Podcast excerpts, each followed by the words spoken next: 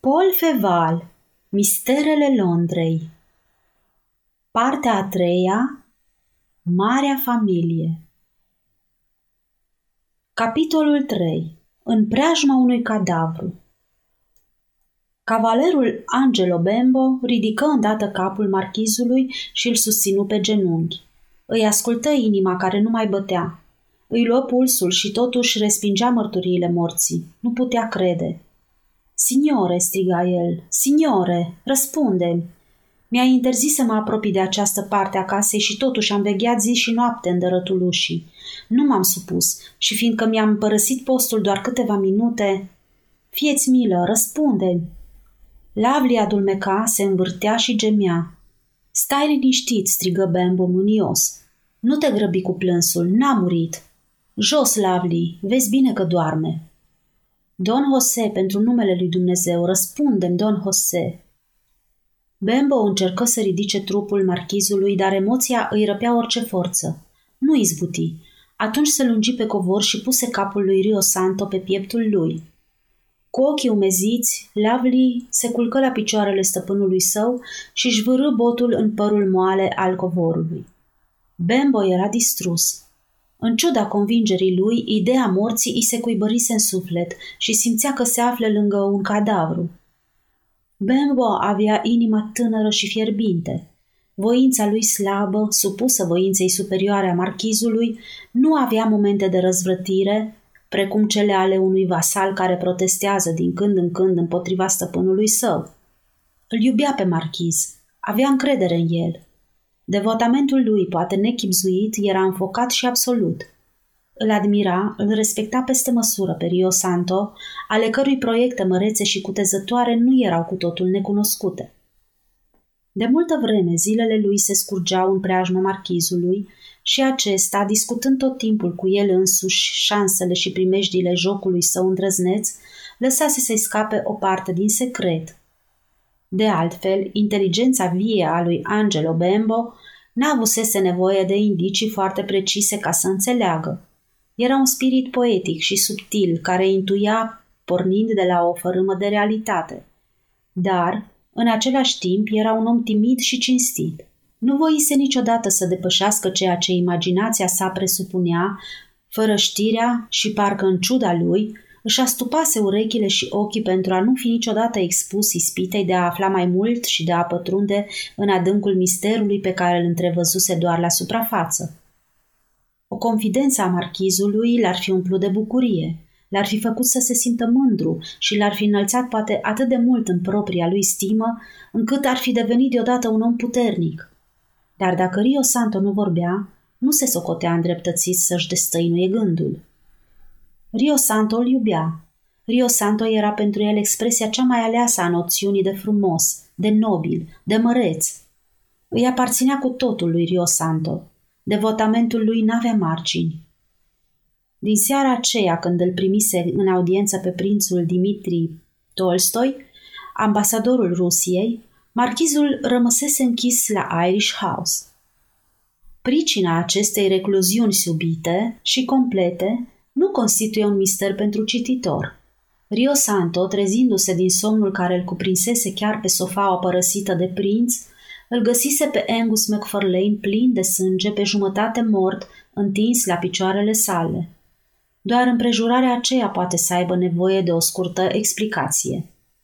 După furiosul atac al lui Bob Lantern, care îl azvârlise în apă pe Angus McFarlane, acesta, amețit de loviturile repetate, se scufundă ca o masă neînsuflețită, incapabil de niciun efort pentru a se salva. Dar momentul acela de descumpănire n-a durat mult.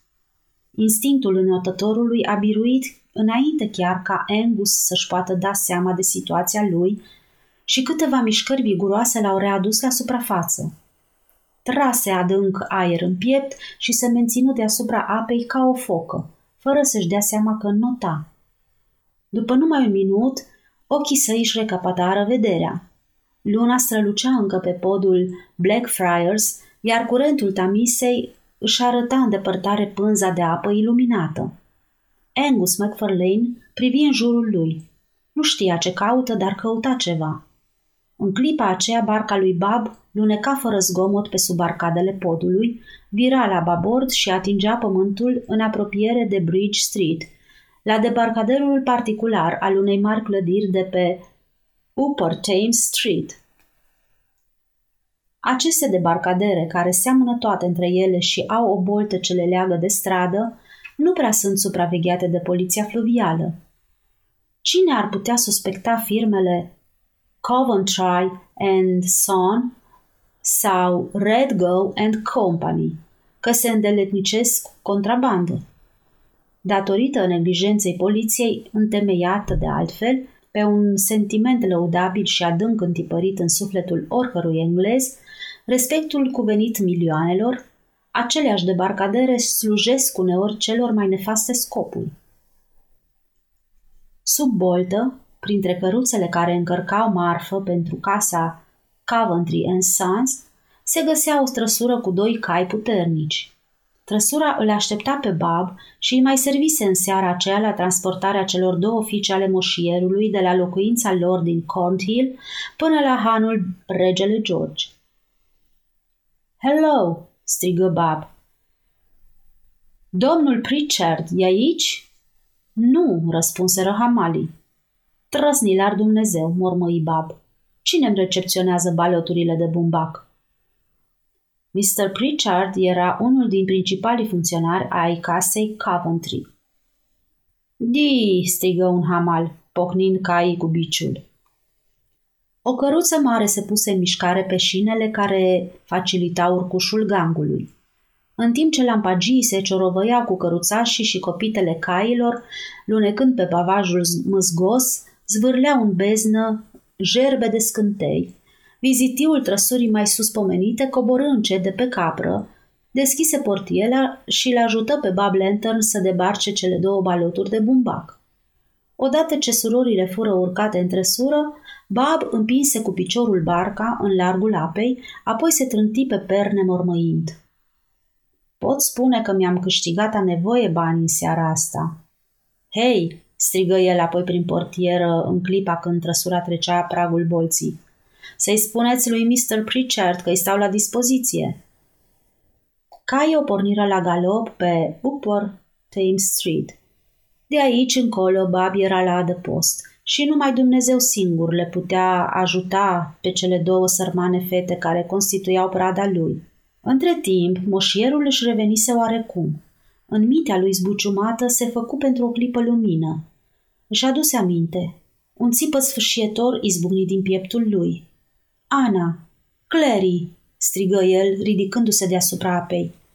Astfel, domină timp de câteva secunde curentul Tamisei, inundată de lumina lunii, în sfârșit victorioasă în lupta ei împotriva norilor.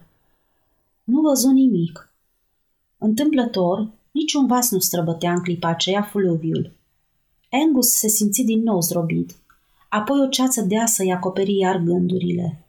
Bizuindu-se pe forțele oarbe ale instinctului, înnotă spre mal și ajunse în dreptul țărmului, la o sută de pași de bolta unde debarcase Bob Lantern. Moșierul venise la Londra să-l vadă pe marchizul de Rio Santo, cu care avea legături strânse și secrete. Trebuie să adăugăm numai decât că facultățile sale mentale se aflau adesea de mai mulți ani într-o stare anormală. Nu era nebun, dar o idee fixă îi stăpânea creierul și îi tiraniza voința. Voia să-l vadă pe Rio Santo pentru că îl iubea și fiindcă o forță invincibilă îl împingea spre el să-l ucidă. Era pentru a treia oară de la sosirea marchizului că părăsea astfel Scoția, fără știrea fiicelor sale, și venea la Londra. Cunoștea drumul spre Belgrave Square și intrările de la Irish House. Odată ajuns la mal, înghețat, însângerat, pe jumătate mort, se îndreptă, clătinându-se și sprijinindu-se de zidurile caselor spre Belgrove Square. Drumul de la Temple Gardens la Pimlico e lung. Era trecut de 11 noaptea când moșierul istovit ajunse la Grosvenor Place. Nu o luă spre Belgrove Square. Fără să-și dea seama, se îndreptă spre Lane, care poartă același nume, fiindcă era obișnuit ca mulți alții să intre pe acolo în Irish House. Într-adevăr, la mijlocul lui Belgrove Lane, o coti într-un mic pasaj și se furișă de-a lungul zidului până ce găsi o ușă închisă. După câteva minute, ușa se deschise și în cadrul ei apăru silueta unui bărbat înalt, înfășurat într-o manta. Omul care ieșise mormăind cuvinte de mânie și uitând să închidă ușa la loc, nu era altcineva decât înălțimea sa prințul Dimitri Tolstoi, ambasadorul maiestății sale, împăratul tuturor rușilor. Angus McFarlane intră. Veșmintele udeleoarcă îl înghețau. Oboseala îl zdrobea. Rana de la cap sângera și îi dădea dureri cumplite. Abia mai răsufla. Totuși se îndreptă, fără să ezite, printr-un labirint de coridoare cunoscute, până la parterul lui Irish House și ajunse în dreptul ușii salonului rezervat, unde avusese loc întrevederea dintre prinț și marchiz. Intră și se târâ, împleticindu-se pe covor, până la picioarele lui Rio Santo, care ațipise pe sofa. Acolo puterile îl părăsiră și se prăbuși murmurând numele Anei și al Cleriei. Restul îl cunoaștem.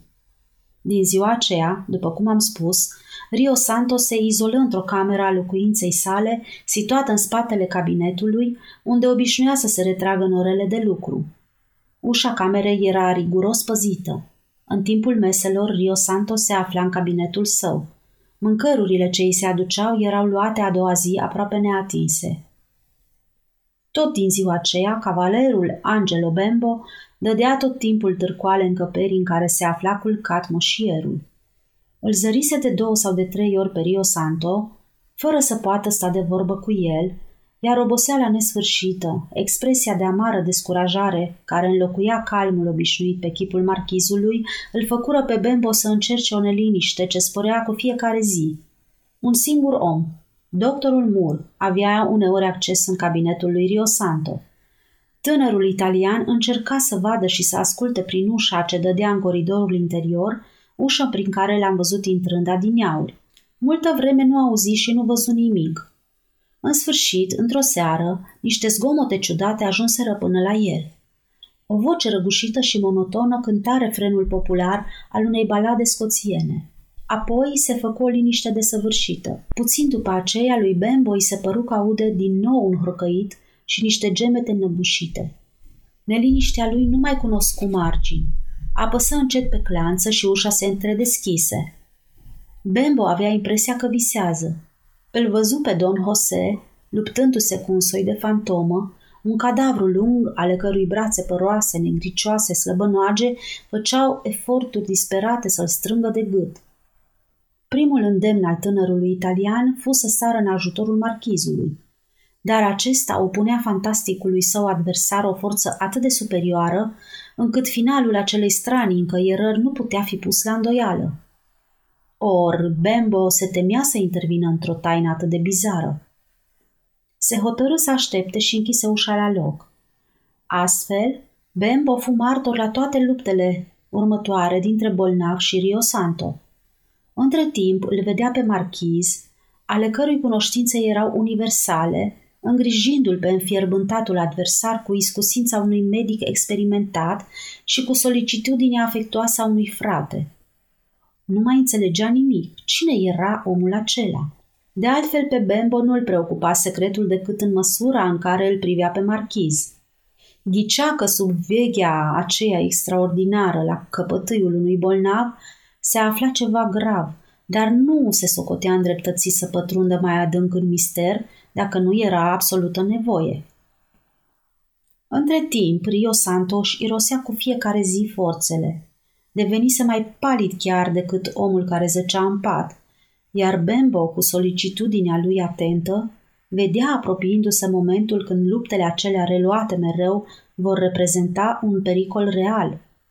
De aceea aștepta gata să sară în ajutor, însă numai atunci când intervenția lui, devenită indispensabilă, avea să justifice încălcarea consemnului dat de marchiz.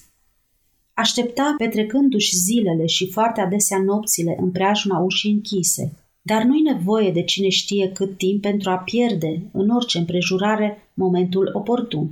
Cea mai bună santinelă poate adormi în post, și se cunosc destule cazuri ale unor soldați disciplinați care au dezertat de la datorie vreme de câteva minute.